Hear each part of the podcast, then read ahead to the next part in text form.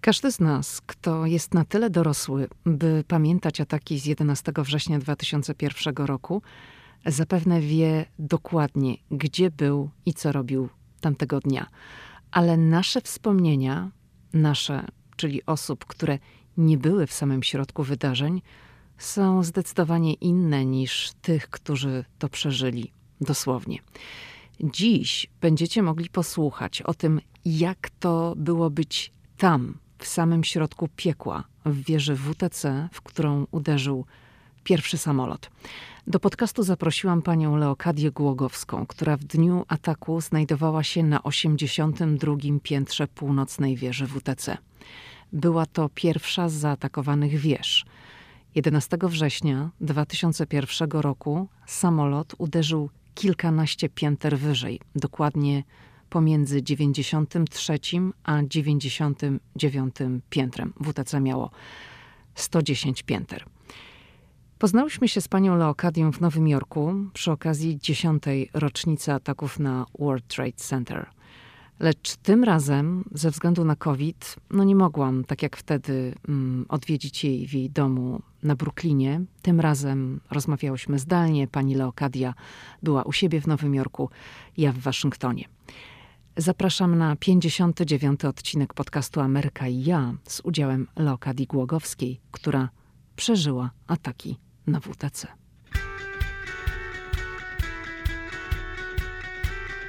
Hej, tu Lidia Krawczuk, dziewczyna ze Szczecina, która wylądowała w Waszyngtonie. Ameryka mnie fascynuje, żyję w niej od ponad dekady i cały czas ją odkrywam. Podróż do Stanów Zjednoczonych była zawsze moim marzeniem. Nie sądziłam jednak, że w Ameryce kiedyś zamieszkam. Jeśli Ciebie, tak jak mnie, ciekawią Stany i chcesz wiedzieć o nich więcej, to jesteś we właściwym miejscu. Opowiadam tu o Ameryce, o życiu w Stanach i o tym wszystkim, co odkrywam podczas mojej amerykańskiej przygody. Zapraszam na podcast Ameryka i ja. Zaczynamy.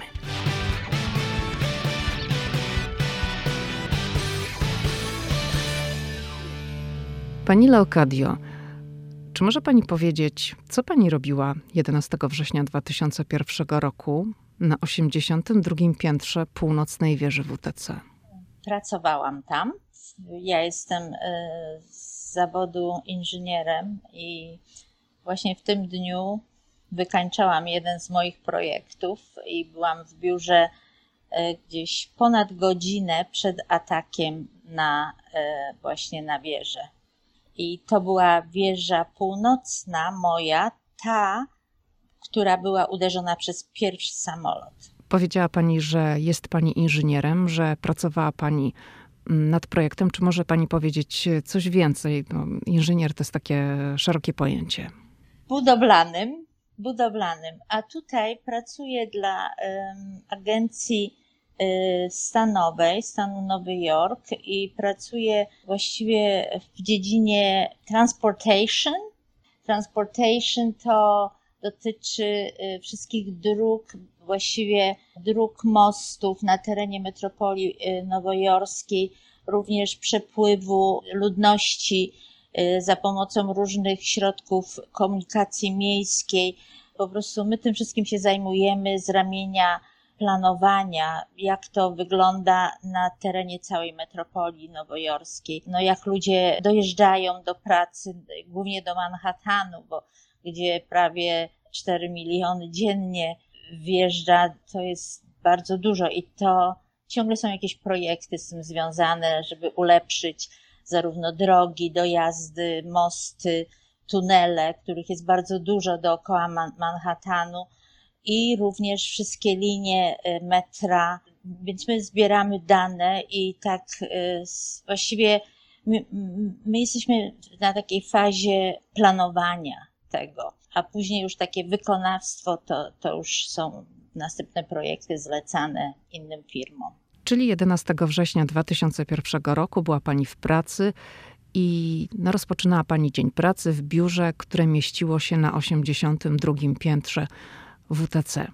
Proszę powiedzieć, jak wyglądał z Pani perspektywy ten moment uderzenia samolotu w północną wieżę? W jaki sposób Pani to odczuła i co się wtedy działo w biurze? Ja w tym momencie siedziałam przy biurku i wykonywałam właśnie swój projekt, wykańczałam jeden z moich projektów, który miałam następnego dnia wysłać do druku.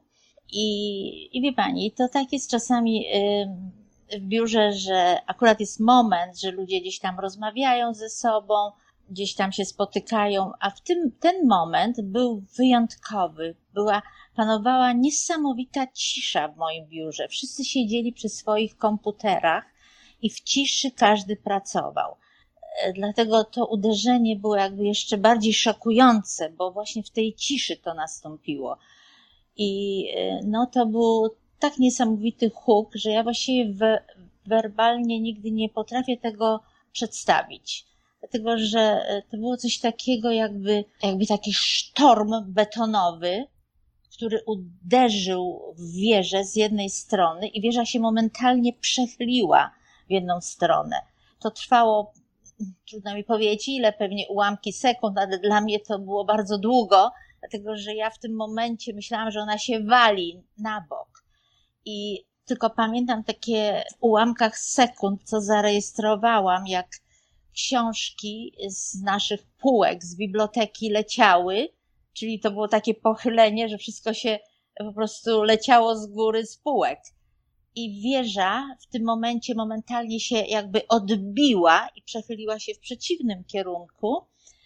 No i wróciła do pozycji wyjściowej. I ja byłam przekonana, że to jest trzęsienie ziemi. I pamiętam, jak y, studiowałam wcześniej w Nowym Jorku i kiedyś na zajęciach właśnie z budownictwa lądowego, na zajęciach z fundamentowania, profesor nam powiedział, że gdyby w Nowym Jorku było największej skali trzęsienie ziemi, to jedyne budynki, jakie na pewno się nie przewrócą, to, to są wieże World Trade Center.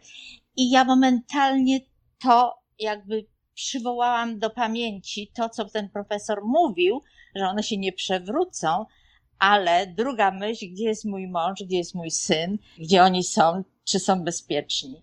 No, więc to był taki, taki właśnie szok, niesamowity szok w tym momencie. A czy w biurze wybuchła panika, czy no jak to w Ameryce są procedury i, i wszyscy zaczęli się zastanawiać, czy należy zostać w biurze, czy należy wyjść, zastosować się do procedur, które no zazwyczaj są tutaj ćwiczone wcześniej. Jak zachowywali się ludzie? Czy to pani podjęła decyzję, żeby się ewakuować, czy ktoś te decyzje podjął za panią? Właśnie my, jak mieliśmy nieraz takie szkolenia, przynajmniej ze dwa razy w roku były takie szkolenia. Ja już pracowałam w tym momencie, właśnie 11 września, to już było prawie 8 lat mojej pracy w wieży, więc już troszeczkę miałam tam doświadczenia w tym budynku. I właśnie przy takich szkoleniach to, to nas pouczano jak uciekać, którędy do klat, klatki schodowe pokaza, pokazywano nam, gdzie są drzwi do klatek schodowych na naszym piętrze, ale właściwie nigdy nie używałam klatki schodowej, bo po prostu to było niepotrzebne. Natomiast y, w razie trzęsienia ziemi to słyszałam po prostu od kolegi mojego, który obok mnie siedział, a był, y, pochodził z Filipin i pamiętam jak on mi opowiadał, że jak jest trzęsienie ziemi, tam u nich na Filipinach często, to on mówi, że jest pierwsza rzecz, to albo się ucieka na zewnątrz, albo się chowa pod jakiś bardzo mocny, y, mocną konstrukcję. Na przykład myśmy mieli bardzo mocne biurka, takie metalowe, to były jeszcze stare takie biurka w naszym, w naszym biurze. Także pewnie weszłabym pod to biurko. Gdyby nie fakt, że w tej samej sekundzie jeden z moich kolegów zaczął wrzeszczeć na całe biuro get out, right now, get out, czyli uciekać, natychmiast uciekać.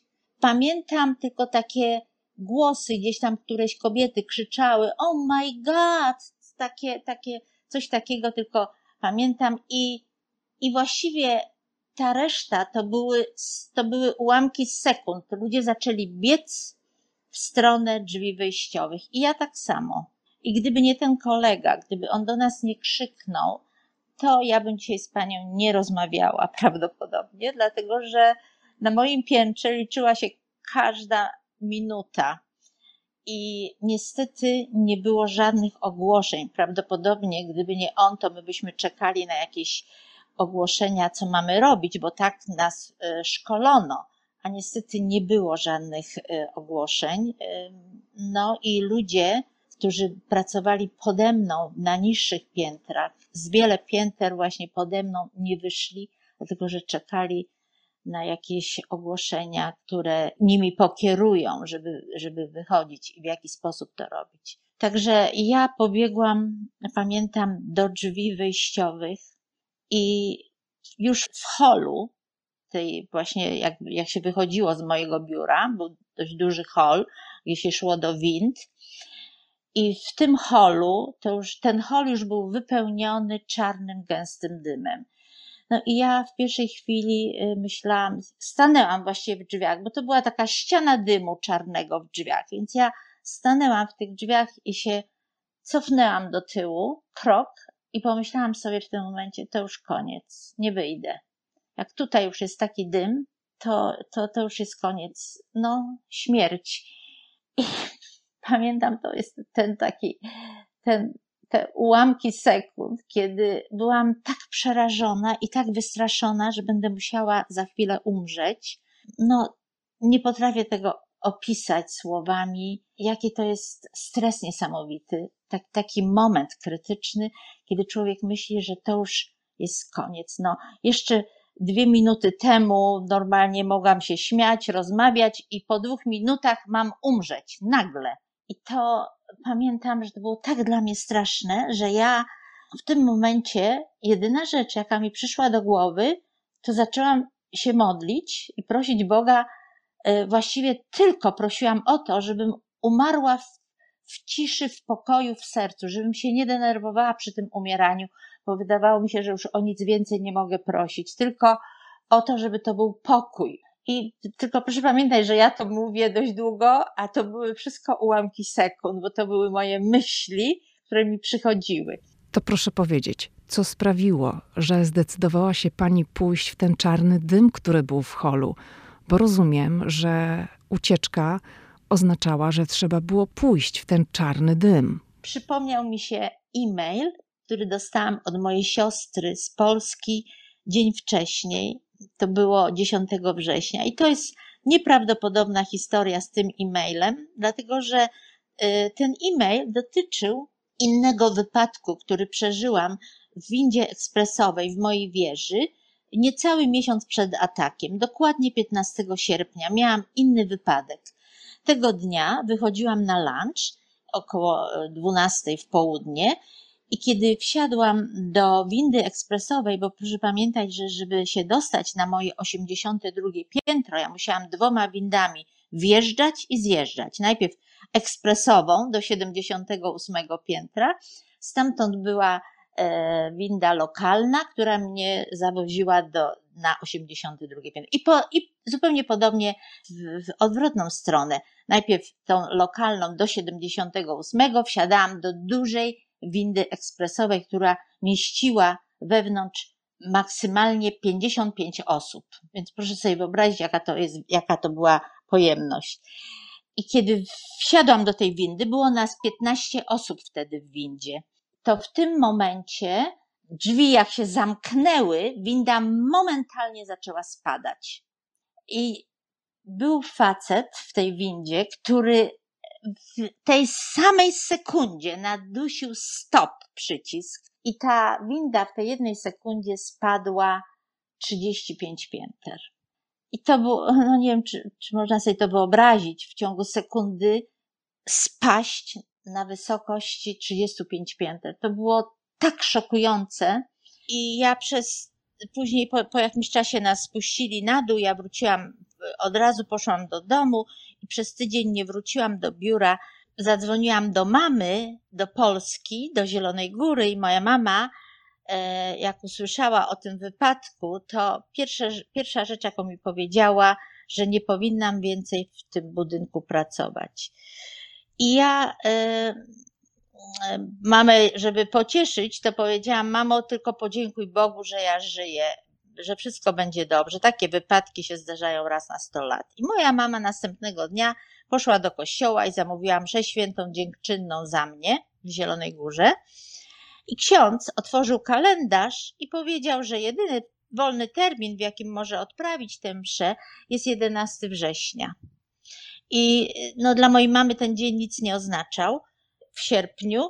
I oczywiście się zgodziła na ten termin. I kiedy moja siostra 10 września wysłała mi ten e-mail, to zapamiętałam takie zdanie, które napisała, że jutro idziemy wszyscy do kościoła, żeby podziękować Bogu za Twoje ocalenie. I ja, stojąc przed tą ścianą dymu i właśnie odpowiadając na Pani pytanie, gdyby nie, nie ten e-mail, tak niesamowita wiara wstąpiła we mnie, bo wiedziałam, że to nie był przypadek, że w tym samym dniu moja cała rodzina w Polsce e, modliła się za mnie o moje ocalenie. I to spowodowało, że zaczęłam biec do klatki schodowej. W klatce schodowej jeszcze nie było, to były te przeciwpożarowe klatki schodowe, ewakuacyjne. I w tej klatce nie było jeszcze dymu. I pamiętam, że zaczęłam biec w dół, właśnie schodami. I byłam zdziwiona, że nikt z pięter poniżej nas nie wchodzi, przy przynajmniej te pierwsze 20 pięter było, były puste, dlatego myśmy bardzo szybko mogli biec w dół, te pierwsze 20 pięter, dlatego że, tak jak wspomniałam wcześniej, ludzie nie dostali żadnych e, informacji, nie było żadnych ogłoszeń, co robić, i dużo ludzi czekało na ogłoszenia. A my dzięki temu koledze zaczęliśmy tak szybko biec. Także dopiero gdzieś koło 60 któregoś piętra pamiętam, że wtedy dopiero zobaczyłam ludzi wchodzących do naszej klatki schodowej. Zaczęło się już robić troszkę gęściej na klatce schodowej, ale jeszcze w miarę szybko można było schodzić do 44 piętra. Tam był taki hol przejściowy, gdzie można było zmieniać windy na inne, na inne wysokości ekspresu, ekspresowych wind. I tutaj właśnie w, tym punkcie służby bezpieczeństwa kazały nam wyjść z naszej klatki i przejść do innej windy. No i tutaj był straszny tłok w tym, w tym holu przejściowym na 44 piętrze. Tutaj też to trwało dość długo, zanim ja się dostałam do następnej klatki schodowej, bo to bardzo wolno szło. I w tym momencie, kiedy tam byłam, było uderzenie w drugą wieżę samolotu, dlatego że nasza wieża znów się zaczęsła, nie tak mocno jak przy pierwszym uderzeniu, ale, ale po prostu no, czuło się to wyraźnie. I proszę pamiętać, że myśmy nic nie wiedzieli, co się dzieje na zewnątrz. Nikt z nas nie miał pojęcia, co się dzieje. Jeszcze wtedy internet tak nie działał, ludzie nie mieli komórek z internetem. No, służby bezpieczeństwa miały zabronione, żeby nam cokolwiek mówić, dlatego że bano się, że, że będzie, że, że to spowoduje opóźnienie ewakuacji. Dlatego no, wszyscy na zewnątrz wiedzieli, łącznie z moją rodziną w Polsce, co się dzieje w, w Nowym Jorku, a ja, będąc wewnątrz, nic nie wiedziałam, aż do wyjścia na zewnątrz. Czyli rozumiem, że w trakcie schodzenia nie było paniki, było spokojnie, a a czy było światło na klatkach schodowych? Czy, czy pani schodziła w butach? Czy, no, czy te klatki były wolne od gruzu, czy były czymś e, zasypane, czy były czymś przywalone? Jak, jak to wyglądało? Światło było, przynajmniej tak długo jak ja schodziłam, to, to na mojej klatce było, ale nie mogę powiedzieć tego o innych klatkach, bo wiem, że moi, moi koledzy, którzy akurat przeszli do innej klatki schodowej na, na tym przejściowym, w tym przejściowym holu, to tam właśnie było już dużo gorzej. Tam już się zaczął dym y, dostawać, więc to zależy w której klatce. Tych klatek było kilka. W mojej klatce było, ale ciekawe, jeśli chodzi o buty, ja w ogóle wychodząc z domu rano tego dnia, Pamiętam, jak otworzyłam szafkę i wyciągnęłam wysokie szpilki, bo bardzo lubiłam w szpilkach wtedy chodzić. I ubrałam jednego buta już na nogę, i w tym momencie mój wzrok padł na takie płaskie, wygodne sandały.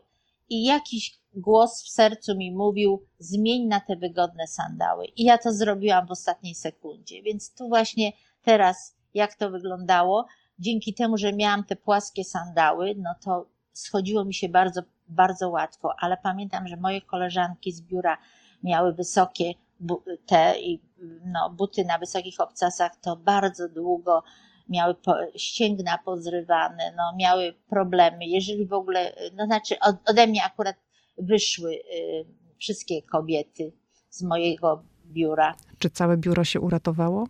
Nie, nie. Trzy osoby z mojego biura nie wyszły. Jeden z kolegów, idąc do biura, skręcił nogę w kostce tak bardzo, że wjechał windą do biura, usiadł i kiedy było to uderzenie, on powiedział, że on nie jest w stanie schodzić i że on zadzwoni na pogotowie, żeby po niego przyjechało. No i niestety on nie wyszedł z takiego powodu.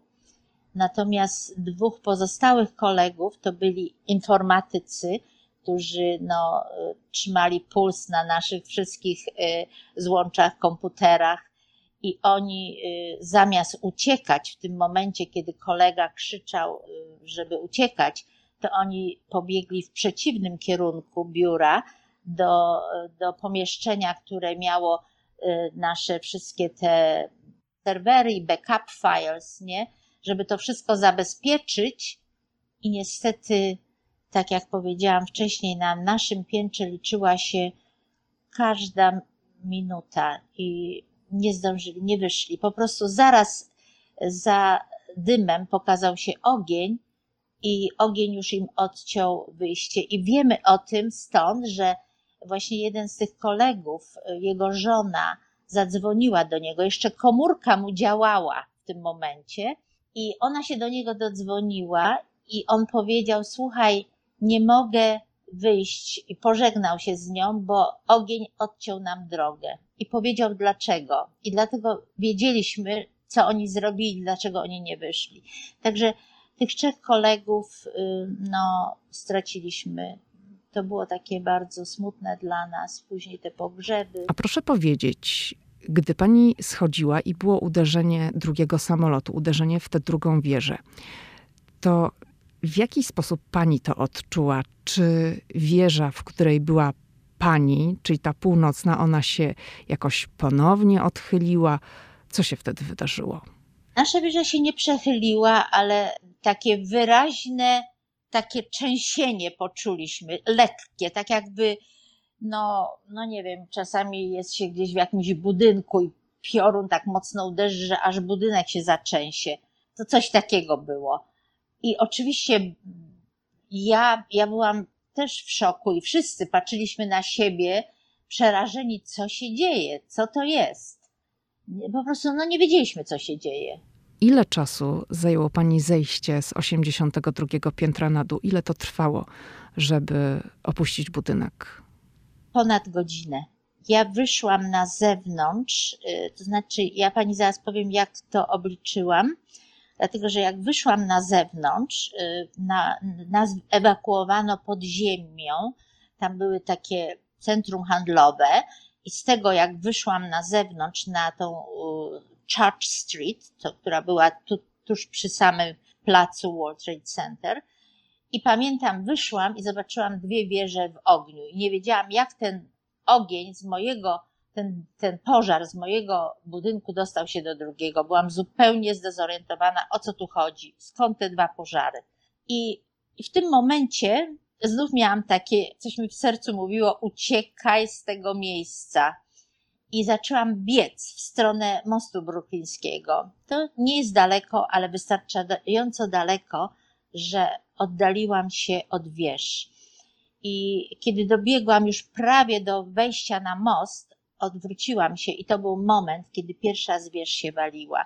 To była nie moja wieża, tylko ta druga. Ta druga wieża, mimo że była później e, uderzona, zawaliła się pierwsza, dlatego że punkt uderzenia był niżej, na niższym poziomie i nad tym punktem był większy ciężar i ten ciężar spowodował szybsze zawalenie się wieży. I ja po prostu pamiętam ten szok, jak zobaczyłam, ja widziałam po prostu w odległości no, na tyle bezpiecznej, że mnie, nie, mnie po prostu nie uderzyły już gruzy, ale widziałam jak na dłoni tą walącą się wieżę. I pamiętam, że w tym momencie właśnie na, na moście e, ludzie, którzy stali, wszyscy krzyczeli I wtedy ktoś mi powiedział, że to jest atak na World Trade Center. Ja w ogóle dopiero tam się dowiedziałam o tym. I oczywiście chciałam zadzwonić do mojego męża, do, do mojej rodziny, e, ale żadne telefony nie działały. Ja zresztą jeszcze komórki nawet nie miałam, ale ludzie mi oferowali komórki na moście, z tym, że one nie działały, bo już telefony w Nowym Jorku w tym momencie w ogóle nie działały. Także ten moment od, ja tak myślę, kiedyś nawet to liczyłam, że tak mogłam biec od wyjścia jakieś pięć, niecałe pięć minut, może cztery minuty biegłam do tego Brooklyn Bridge, do wejścia, znaczy do, do, do samego początku mostu od strony Manhattanu. Mhm. I to trwało jakieś może cztery minuty. Także ja wyszłam z wieży jakieś cztery minuty przed zawaleniem się pierwszej tej. Stąd wiem, bo wiemy dokładnie o której godzinie się zawaliła ta wieża. Stąd wiem, że to trwało ponad godzinę, to, moje wyjście. Czy z mostu bruklińskiego oglądała Pani również zawalenie się wieży północnej, czyli tej, z której Pani uciekła? Nie, to trwało jakieś. Moja wieża zawaliła się jakieś chyba ponad 20 minut później. Ja już byłam po drugiej stronie. Tłumy ludzi biegły przez most, uciekały na drugą stronę na Brooklyn. I ja już byłam na Brooklynie, ale usłyszałam ten niesamowity krzyk ludzi i ja się w tym momencie nie byłam w stanie odwrócić, żeby na to popatrzeć. Nie chciałam tego widzieć. Ale wiedziała pani, że w tym momencie wali się wieża, ta, z której pani uciekła. Tak, oczywiście. Byłam pewna, że to jest to, ten krzyk. I po jakiejś chwili, jak się odwróciłam, to Manhattan, to już nie był ten Manhattan, który który znaliśmy z takiego, no, te wieże były taką ikoną tego miasta. I pamiętam, że jak popatrzyłam na Manhattan, to po prostu to cała ta dolna część Manhattanu to była no, na, na ogromną wysokość, to były jedne kłęby dymu i niestety nie było wież już nad nimi. Wie pani, to było, no ja, ja w ogóle ten dzień już od tego momentu, to jak mi później opowiadali moi znajomi, moja rodzina, która do mnie dzwoniła, w tym dniu rozmawiała ze mną, ja po prostu sposób mojego mówienia nie był normalny. Ja po prostu byłam w takim szoku, że ja nawet jak rozmawiałam, to jakieś takie zdania mówiłam bez sensu nawet do nich. Tak mi to tłumaczyli tak to wyglądało w tym dniu. To był taki szok straszny. Chociaż ja tego nie pamiętam. Ja pamiętam dokładnie, że rozmawiałam z nimi, byłam w pełni świadoma, kto do mnie dzwonił, z kim rozmawiałam. A później dopiero po jakimś czasie wszyscy mi mówili, jak ja rozmawiałam, jaki to był. Więc to tylko mogę powiedzieć, jak bardzo szokujące to było. Y, to właśnie, no zresztą ten hałas, to uderzenie y, w wieżę, to, to jedna rzecz jest, która została mi do dzisiaj, którą, którą y, no, w momencie, kiedy jest jakiś, jakikolwiek huk, ktoś czaśnie drzwiami, ja momentalnie podskakuję. No to jest ten post-traumatic stress disorder, który mam właśnie, po, to jest reakcja na jakikolwiek hałas. Czy musiała Pani szukać pomocy u psychologa, u kogoś, kto wsparłby Panią w tym wszystkim, no żeby przez to przejść, tak? Czy, czy jakoś tak samodzielnie zdołała się Pani z tym uporać? E, ponieważ ja pracuję e, w tej firmie państwowej, myśmy od razu dostali polecenie, że mamy iść do psychologów, do psychiatry. Oczywiście te, te wszystkie leczenia mieliśmy darmowe, nie? Więc ja po prostu wydawało mi się, że to jest konieczne, że muszę iść. Nie wiedziałam, czy mam. Problem dla mnie był taki, że ja się bałam wyjść z domu. Ja się bałam wyjść. Poszukałam tutaj, ja mieszkam w dzielnicy Bay Ridge na Brooklynie, to jest blisko mostu Verezano. I to poszukałam najbliżej ode mnie, no to było jakieś 10 minut pieszo ode mnie e, psychologa. I wizytę pamiętam, zamówiłam sobie w takim dniu, kiedy mój syn, który był wtedy na studiach, akurat miał wolny dzień tego dnia i on miał ze mną pójść, bo ja się bałam sama iść. Ja się bałam wyjść na ulicę. i on ze mną, pamiętam, szedł. I pamiętam tylko to moje pierwsze wyjście na ulicę, jak szłam, to obserwowałam każdą osobę, szczególnie mężczyzn, czy czasem nie wyglądają mi na terrorystów. Takie było moje odczucie, to była taka reakcja po ataku. No, wydaje się, że nienormalna, ale no, no, no tak było i to było niezależne ode mnie, że ja tak reagowałam. No, więc byłam u psychologa chyba dwa razy, ale stwierdziłam, że to po prostu ja tam musiałam mówić o tym i mówić, i to mnie jakby jeszcze bardziej rozdrażniało. I uderzyłam w innym kierunku, e, żeby się ratować. Tak jak powiedziałam, że no, moja wiara bardzo wzrosła po 11 września. I jak sobie uświadomiłam to wszystko, jak to było, jak tam msza za mnie, te modlitwy, ile ludzi się za mnie modliło, i to dało mi jak, jakąś taką świadomość tego, że Bóg naprawdę jest. I jeżeli uratował mnie, to prawdopodobnie w jakimś celu. Może jednym z tych powodów jest to, że dzisiaj z Panią rozmawiam i że ktoś usłyszy to świadectwo. Może komuś to pomoże. I zresztą robię to zawsze bardzo chętnie, dlatego że wiem, że to jest takie świadectwo wiary. I ja wyszłam z tego, bo wiara mi w tym pomogła. I wierzę w to, że no, jeżeli to jest wielka łaska, jeżeli ktoś ma wiarę, ale mi osobiście to bardzo pomogło. Pan Bóg mnie po prostu wyciągnął z tego. Ja wtedy po jakimś czasie zaczęłam się bardzo modlić i powiedziałam: Panie Boże, jak mnie uratowałeś tego dnia, to musisz mnie dzisiaj ratować. Ja po prostu nie dam rady, ja sobie nie poradzę z tym. I proszę mi uwierzyć, że ja nie wzięłam jednej tabletki takiej przeciwstresowej, ani jednej. Chociaż byłam u psychiatry, nawet mi zapisał tabletki. Ja nie wzięłam ich, ja po prostu uwierzyłam w to, że wyjdę i, i wyszłam z tego, podczas gdy mam koleżanki czy kolegów, którzy do dzisiaj, no trudno mi powiedzieć, czy jeszcze biorą środki te uspokajające, ale przez wiele lat brali. Nie mogli, nie byli w stanie. A mało tego, mam też z mojego biura takie osoby, które do dzisiaj nie były na Dolnym Manhattanie, nie pokazały się w okolicy, pracują w tej chwili w innym zespole naszego biura, który jest na Queensie. Nie przyjeżdżają nigdy na Manhattan do dzisiaj. Także tak to, y, no, każdy inaczej reaguje na to i to jest zrozumiałe.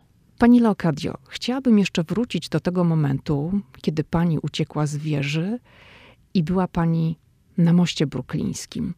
Po jakim czasie udało się pani skontaktować z rodziną, z mężem, z synem, żeby powiedzieć, że pani żyje? Długo to trwało. To były jakieś cztery godziny od momentu uderzenia w moją wieżę. I ja, e, tak mój mąż to wyliczył, jak długo czekał, bo dla niego to były cztery najdłuższe godziny życia, jak później powiedział. Więc ja w ogóle na Brooklynie, jak szłam, bo oczywiście żadne środki y, komunikacji miejskiej nie, nie działały, dlatego że burmistrz wyłączył wszystko z obiegu, dlatego że bali się o inne ataki. I ja, zresztą wszyscy, ktokolwiek był na Manhattanie i musiał wyjść z Manhattanu, to tylko pieszo mógł to zrobić. Ewentualnie, jak ktoś miał samochód, to mógł wyjechać z Manhattanu tym samochodem, ale nie wjechać już. Więc ja idąc przez Brooklynem, ta cała droga moja od World Trade Center pieszo do domu to jest jakieś 9 mil, czyli około 15 kilometrów. Tyle musiałam przejść. No to był dzień dość upalny, słoneczny bardzo, więc mimo że ja miałam płaskie sandały, to proszę mi uwierzyć, pęcherze miałam niesamowite na nogach. I pamiętam tylko, że szłam i każdy jeden telefon, jaki był, wtedy było bardzo dużo tych jeszcze budek telefonicznych, teraz już ja tak nawet ich nie widać na ulicach, bo wszyscy mają komórki, ale wtedy ich było dużo. Każdą budkę telefoniczną sprawdzałam, czy działa. Telefon wszędzie było głucho w słuchawkach. Nie, po prostu telefony nie działały. I pamiętam, że no długo, długo szłam i e, wie pani, taki moment jeden, jaki e, zapamiętałam, który mnie tak wzruszył, to pamiętam, że właśnie na Brooklynie, kiedy szłam chodnikiem, nagle na, na chodniku y, stała kobieta z dziewczynką. Ta dziewczynka miała może ze 4-5 lat, mała. Ta kobieta miała taki ręcznik papierowy w rolce i ona urywała po kawałku i dawała temu dziecku, i to dziecko podawało nam po kawałku papieru, takiego ręcznika papierowego, żebyśmy sobie twarz wytarli, bo wszyscy byliśmy zakurzeni bardzo. Wszystkim, którzy szli, po prostu z Manhattanu podawała ten, ten. I to było dla mnie takie wzruszające. I pamiętam, że to mi, to było mi tak potrzebne w tym dniu, bo to mi dało taką nadzieję, że są jeszcze dobrzy ludzie na tym świecie. No i, i pamiętam, bardzo się denerwowałam, że nie mogę się dodzwonić. I dopiero daleko, daleko na Brooklynie byłam, właśnie idąc w stronę domu. I to było przy piątej alei na Brooklynie. Pamiętam, jak kolejna budka telefoniczna, podnoszę słuchawkę i słyszę sygnał. Więc ręka mi się zaczęła, tak mi się trzęsła ręka, bo nie wierzyłam, że ja mogę zadzwonić, że się dodzwonię. No i wykręciłam numer do mojego męża i mój mąż, no to co on przeżył, to cała moja rodzina te, przez te cztery godziny przeżyła, to jest, to są inne e, historie 11 września. Natomiast e, tutaj, kiedy ja zadzwoniłam, to jego szef odebrał telefon i zaczął wrzeszczeć na całe biuro. O Boże, ty żyjesz, Marek! Po angielsku oczywiście. Marek, ona żyje, twoja żona żyje. I mój mąż momentalnie y, podniósł słuchawkę. I mój mąż to jest taki y, twardy facet, on nie płacze nigdy, nigdy. Mhm. Y, I pamiętam, że to był pierwszy raz, kiedy usłyszałam, że on płacze w słuchawce. Ja się też rozpłakałam i, no, i chciał mnie odebrać, bo właśnie on czekał u siebie na Manhattanie w swoim miejscu pracy, bo myślał, że ja będę dzwoniła z Manhattanu i będzie mógł mnie odebrać z Manhattanu, a ja już byłam na Brooklynie. Więc chciał mnie odebrać, jechał, od razu wsiadł w samochód, żeby do domu jechać, ale były takie korki, że ja doszłam prędzej pieszo niż on dojechał. Ale pamiętam późnym popołudniem, kiedy już byliśmy w domu, w trójkę mamy jednego syna i, y, i pamiętam, y, jak bardzo ściskaliśmy się tego dnia, jak no, zdaliśmy sobie sprawę, jak e, ważne jest nie tylko nasze życie, ale jak ważna jest miłość. Jak człowiek e, tak na co dzień zaniedbuje dużo rzeczy, zapomina o tym, jak bardzo powinien się kochać. I pamiętam, że wieczorem tego dnia w trójkę modliliśmy się. I później, kiedy ja poszłam już do łóżka wieczorem, to mój mąż położył się z jednej strony koło mnie i mój syn z drugiej strony. I trzymali mnie tak za, za obie ręce. Jeden z jednej strony, drugi z drugiej. Mimo, że tak syn trzymają... to już był dorosły facet, prawda? Tak, tak, on już był na studiach. I, I właśnie trzymali mnie za ręce i tak ze mną usnęli, trzymając mnie za ręce. I ja nie spałam całą noc. Nie mogłam w ogóle usnąć.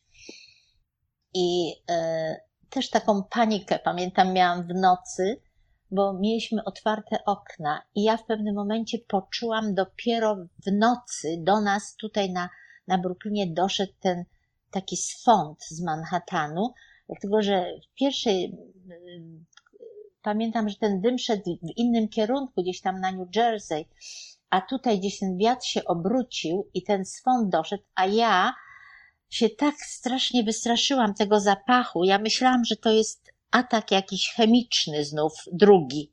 I zaczęłam krzyczeć i mój mąż się zerwał w nocy i włączył telewizor. Się okazało, w telewizji to jedna stacja tylko działała i mówili, że właśnie taki zapach się rozchodzi po całym Nowym Jorku. Także no tak wyglądało i wie pani, i nie mogłam spać właściwie przez wiele dni. Ja myślałam, że ja już nie będę spała. I wtedy właśnie to był taki moment, kiedy zaczęłam e, myśleć o tym wszystkim, jak to było, jaka naprawdę, że to było dla mnie takie e, błogosławieństwo od Boga, że ja wyszłam z tego.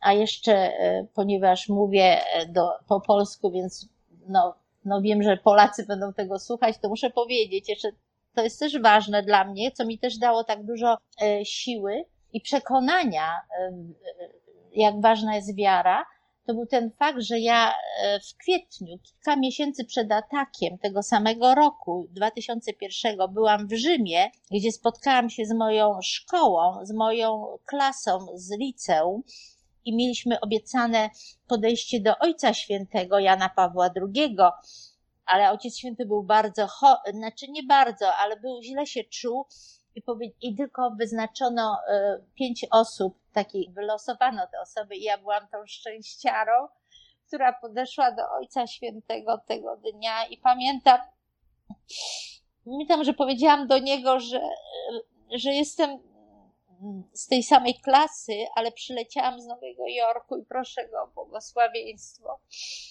No i i właśnie Ojciec Święty mnie wtedy pobłogosławił. I też później, wie Pani, jakie to było przeżycie dla mnie, jak potem się dowiedziałam, że On jest świętym, że no, to było, to było takie bardzo mocne przeżycie. I to wszystko razem, te wszystkie elementy e, naprawdę dały mi takie ogromne przekonanie, że Pan Bóg naprawdę działa, jeżeli, no, jeżeli jeżeli człowiek otwiera się na jego działanie. Czy tamte wydarzenia z 11 września, te wspomnienia, to o czym dzisiaj rozmawiamy, czy to jest dzisiaj tak samo żywe jak wtedy, czy gdzieś tam się to już tak no, trochę zaciera? No jak widzi pani, rozpłakałam się, więc e, jest żywe, na pewno jest żywe. Oczywiście to nie jest tak, że ja non-stop 24 godziny na dobę myślę o tym. Ale wie pani, e, zawsze jak gdzieś e, jest jakaś wzmianka o 11 września, jak ktoś mówi, to z takim ogromnym szacunkiem ze względu na tych, którzy tam zginęli. Zawsze, no, to jest dla mnie bardzo ważny moment, kiedy każde ogłoszenie, każdy jakiś e, film, czy cokolwiek słyszę o tym, czy jakieś świadectwo z tego dnia. To są dla mnie bardzo ważne rzeczy. I zresztą kilka lat po ataku e, zaangażowałam się też, e, wie pani, w, e, taką właśnie pracę jako wolontariusz przy muzeum. To jest Tribute Museum, który jest też niedaleko strefy tej World Trade Center.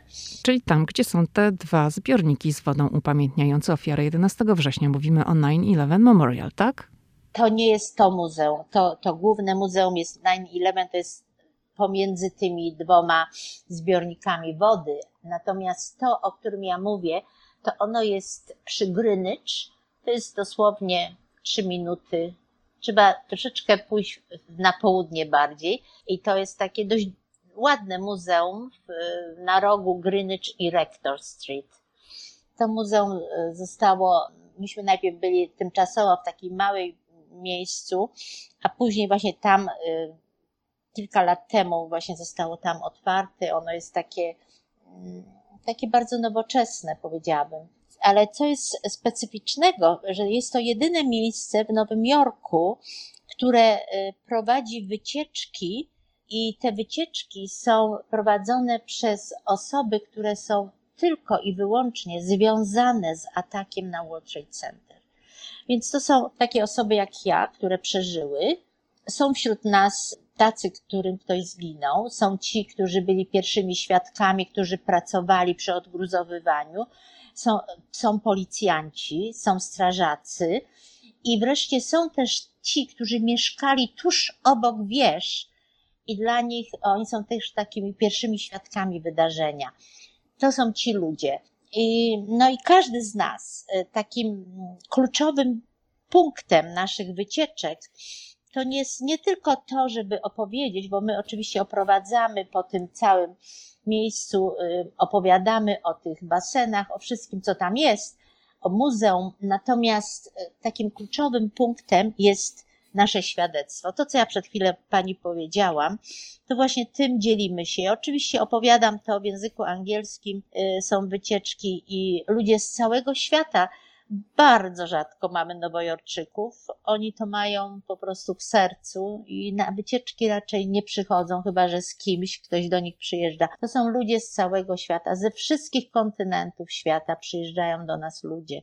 Czasami mam z takich miejsc, że, że nawet y, no, nie słyszałam o tych miejscach. Także to jest, to jest takie dla mnie też bardzo ważne. Ja myślę, że to jest też jeden z wierzę w to, że to jest też jeden z powodów, że, że Pan Bóg mnie uratował, żeby właśnie teraz o nim mówić, bo to moje świadectwo jest takie, jest świadectwem wiary i ja się właśnie tym dzielę. Każdy ma inne świadectwo, każdy, no, są ludzie, którzy kogo, kogoś stracili, to też no, po prostu, no, może z, z innego punktu na to patrzą.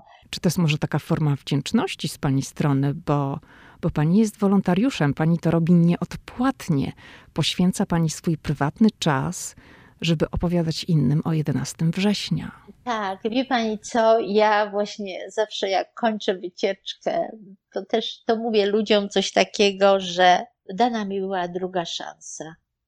I dzisiaj wiem, że muszę to jakoś oddać. I dlatego właśnie to robię. Chciałabym jeszcze wrócić do tego momentu, gdy pani opowiadała o schodzeniu. Wiemy przecież, jak wielu nowojorskich strażaków zginęło w wieżach WTC.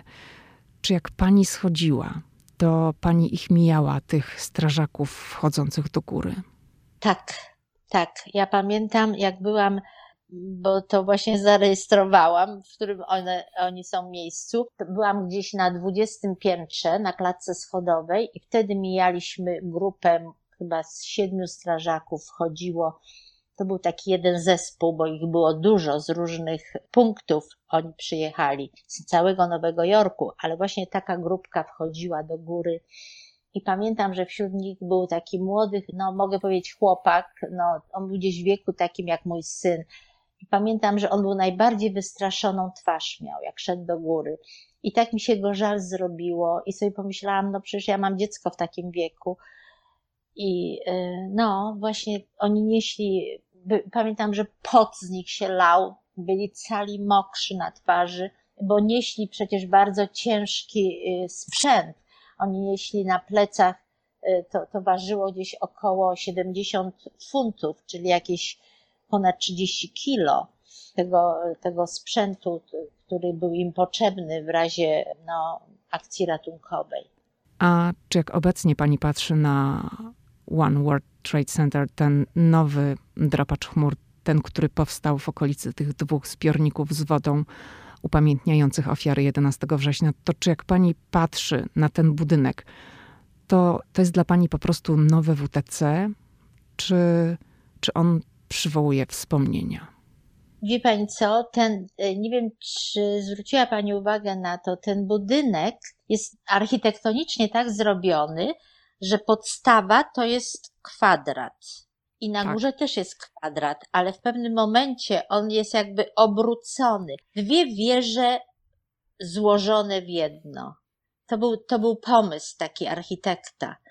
Czyli one mają w jakiś sposób jakby obrazować to, co tam było. Oczywiście to absolutnie mi nie, nie pokazuje tego samego, co było. Wieże zupełnie inaczej wyglądały, no, dla mnie wieże to są te dwa baseny, te zbiorniki wodne, które są takim niesamowitym symbolem pamięci. I y, ja pamiętam, kiedy poszłam na spotkanie z architektem, który projektował te, y, bo to jest właściwie te zbiorniki, to są, no to jest taki pomnik pamięci. I pamiętam, to była, to była w ogóle bardzo duża konkurencja wśród architektów, wysyłali swoje projekty i w końcu wygrał Michael Arad, architekt, młody architekt. I ja pamiętam, jak kiedy byłam na spotkaniu z nim i jak usłyszałam, że to będą dwa takie baseny, jeszcze oni to nazywają pools, to ja sobie myślałam, no co to za pomysł, żeby w ogóle coś takiego wybudować baseny jako pomnik pamięci. No, basen to mi się kojarzy z jakimś punktem rozrywkowym bardziej. Ale muszę powiedzieć, że kiedy usłyszałam, jaką funkcję i jak one są zbudowane, jaką funkcję spełniają, to uważam, że to jest naprawdę piękny pomnik pamięci zrobiony. Przede wszystkim jest on tak zrobiony, że na śladach wież stoi, stoją. W obrysie, prawda? Obrysie niezupełnie. Wie pani dlaczego? Dlatego, że Dookoła każdego basenu jest jakby jeden taki specyficzny rząd drzew. Ten rząd drzew, który jest najbliżej basenu, to jest dokładnie ściana, do której y, y, budynek sięgał. I ta, I ta przestrzeń, która jest może jakieś 2-3 metry jeszcze do basenu od drzewa, to jest ta powierzchnia, na którą celowo architekt chciał, żeby każdy, który przyjdzie, żeby mógł stanąć i miał świadomość, że stoi na śladzie wieży. Czyli na tym odcinku on jakby staje. Czyli te zbiorniki są po prostu ciut mniejsze niż same wieże były, tak? Dokładnie, są trochę mniejsze. I teraz dookoła są jednej i drugiej wieży są nazwiska wszystkich osób, które zginęły, łącznie w atakach terrorystycznych na, e, na World Trade Center. Łącznie są tam również osoby, które zginęły w Waszyngtonie i są osoby, które zginęły w pierwszym ataku w 1993 roku, który był na World Trade Center. Tam zginęło wtedy też kilka osób i te osoby też tam są. Wszyscy, którzy mieli w ogóle z atakami terrorystycznymi coś, no po prostu zginęli w tym czasie. I teraz, e, co jest ciekawe, że dookoła basenu, jak się patrzy, jak się pani patrzy na, w środku, to po ścianach wewnętrznych jest jakby taki wodospad, ale ten wodospad zaczyna się nie z taką, taką masą wodną, tylko strumyczkami pojedynczymi dookoła. Te strumyki mają znaczenie takie, że po prostu mają oznaczać tych wszystkich, którzy zginęli. Dlatego on właśnie coś takiego zrobił. I teraz nazwiska dookoła, jest prawie 3000 nazwisk. Te nazwiska są w Mosiądzu, w takich płytach. One są puste, zupełnie puste. I to ma obrazować w nocy, one świecą, bo tam od spodu światło odbija się. To ma właśnie obrazować, że tych ludzi nie ma, jest pustka. A dlaczego właśnie architekt zaprojektował takie baseny, które są bardzo głębokie, to są dziury jakby. To ma symbolizować pustkę. Właściwie jak się patrzy na to, to są takie dwie pustki. Pustka, czyli void po angielsku, to jest y, po prostu y, najlepszy obraz nieobecności czegoś. Dlatego właśnie on tak to zaprojektował. Jak pani tak o tym opowiada, to mnie kojarzy się z taką wyrwą w sercu. Coś takiego też, no widzi pani, tak można też to za, za architekt właściwie tak to e, wyraził, dlaczego on tak zaprojektował. I właściwie, jeżeli ktoś przychodzi tam i patrzy na to jako na basen i nie wie właściwie, jakie ma znaczenie te, te, te takie proste elementy, no to dużo traci przy tym. Dlatego właśnie my jak te wycieczki prowadzimy, to ludzie dopiero oczy otwierają. Wow, to nawet bym nie wiedział o tym, że to tak jest. A proszę powiedzieć, czy była Pani tam u góry w tym nowym obserwatorium na 102 piętrze? Tak, byłam i to nie raz. I wie Pani co, tak mnie też czasami pytają, nie boisz się? Nie, nie boję się, dlatego że no, dana mi była druga szansa nie miałam zginąć. Wie pani, są takie dwa dni, nad którymi nie mamy kontroli w swoim życiu. To jest dzień, kiedy się rodzimy, kiedy umieramy. I no wiem, że to jest jakieś przeznaczenie i, i po prostu nie mogę żyć też w takim strachu. I byłam tam oczywiście, no, oczywiście miałam taki moment takiego, takiego ucisku w sercu, jak stanęłam na ścianie wschodniej i miałam ten widok dokładnie, który miałam z mojego piętra z 82. Co pani widziała z okna każdego dnia pracując w WTC? Ja widziałam wschodnią stronę, czyli to było tak jakby na rzekę wschodnią i wszystkie wschodnie mosty i, i dalej na wschód, daleko na Europę. Czasami sobie żartowałam, że ja z mojego piętra mogę nawet Polskę zobaczyć, jak jest dobra widoczność. A czy jak wraca Pani pamięcią do tamtych wydarzeń z 11 września, to czy ma Pani przed oczami obraz siebie, jak Pani ucieka, klatkę schodową strażaków, to co Pani wówczas widziała? Czy to już są bardziej takie obrazki z telewizji, czyli na przykład ten moment, kiedy samolot wbija się w wieżę? Wie pani co? Bardziej to, co sama przeżyłam. Może też dlatego, że ja raz w tygodniu chodzę i prowadzę te wycieczki, więc ja to jakby przywołuję co, ty, co tydzień tym moim opowiadaniem. No, muszę powiedzieć, że ja przez pierwszy chyba rok to w ogóle nie oglądałam telewizji i nie patrzyłam na te uderzenia.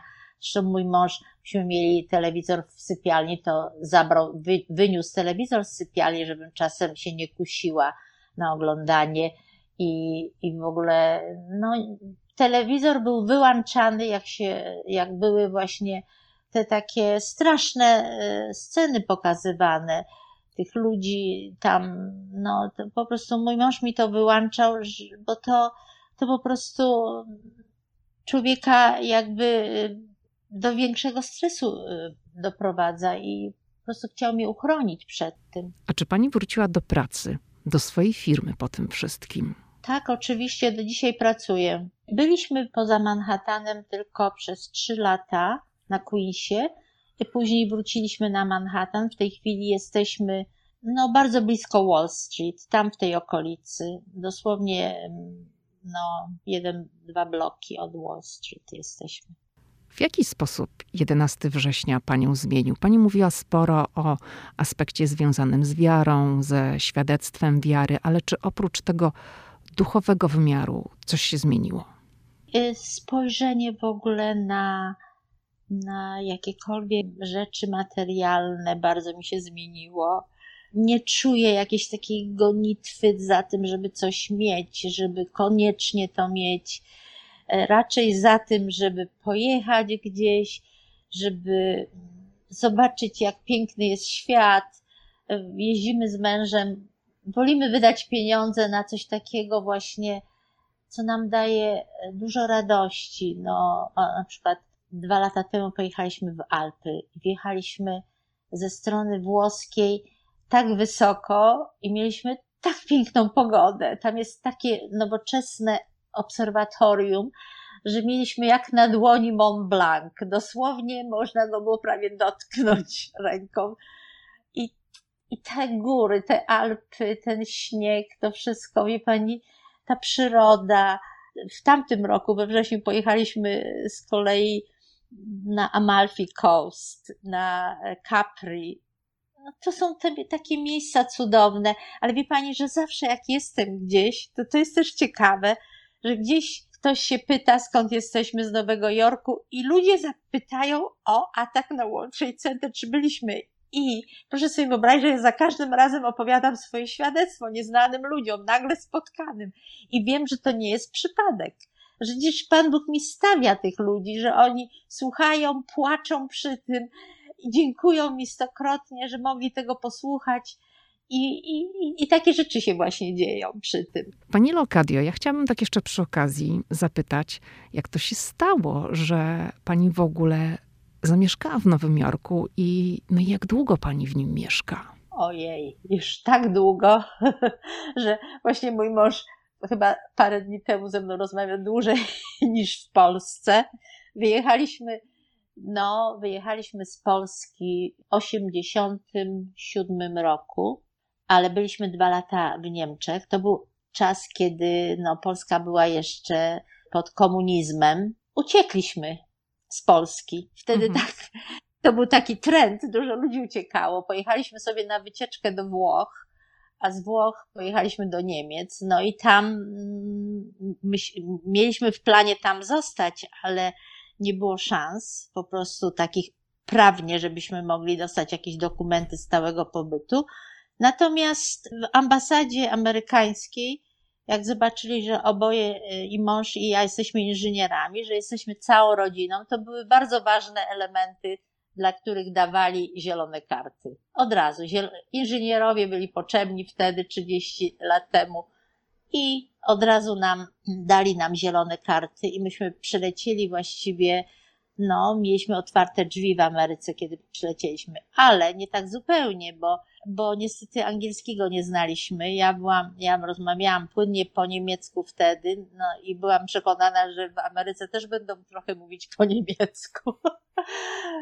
No i trzeba było się zabrać do, do roboty. Ja po prostu poszłam wtedy na studia od razu. Najpierw na angielski, potem studia. Mąż mój dostał pracę dość szybko. No i tak to się potoczyło. I, i właściwie będąc na studiach, no dostałam, już się dostałam do firmy państwowej, najpierw jako właśnie na, na taki part-time, na, na część etatu, a później zdałam egzamin, bo do tej mojej firmy musiałam taki egzamin y, zdawać pisemny, wysyłać do Albany i dostałam się. Wie pani, mam dużo szczęścia, mam tam duże chody w górze.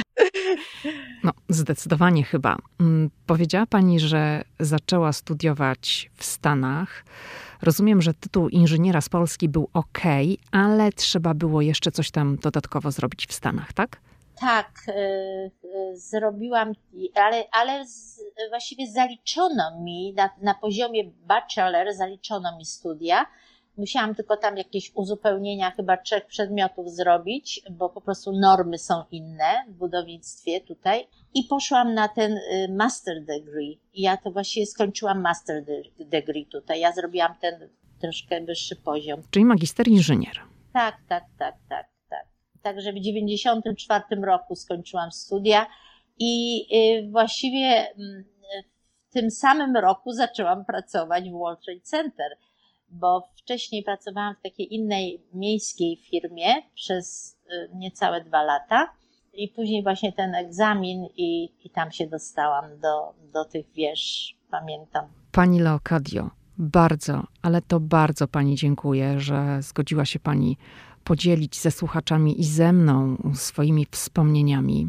No i w pewnym sensie zabrać nas w środek tego wszystkiego, Dziękuję, że, że pani powiedziała, jak to było tam na miejscu. Bardzo pani dziękuję za rozmowę.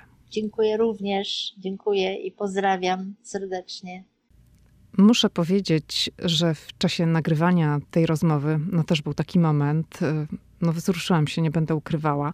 Też mi się y, łza w oku kręciła, ale też cieszę się, że ta końcówka była taka no, bardziej optymistyczna, że kiedy kończyłyśmy tę rozmowę, to kończyłyśmy ją z takim uśmiechem. I jeszcze przy okazji, tak wam powiem, na koniec, jak już wybierzecie się do Nowego Jorku, w końcu, jak to będzie możliwe, i odwiedzicie 9-11 Memorial, czyli zbiorniki upamiętniające ofiary, te, o których rozmawiałyśmy e, z panią Lokadią Głogowską, to zauważycie przy niektórych nazwiskach na obramowaniach tych zbiorników główki białych róż. Takie, powiedzmy, kwiaty bardzo krótko przycięte na, na krótkich nóżkach. To jest pewien symbol.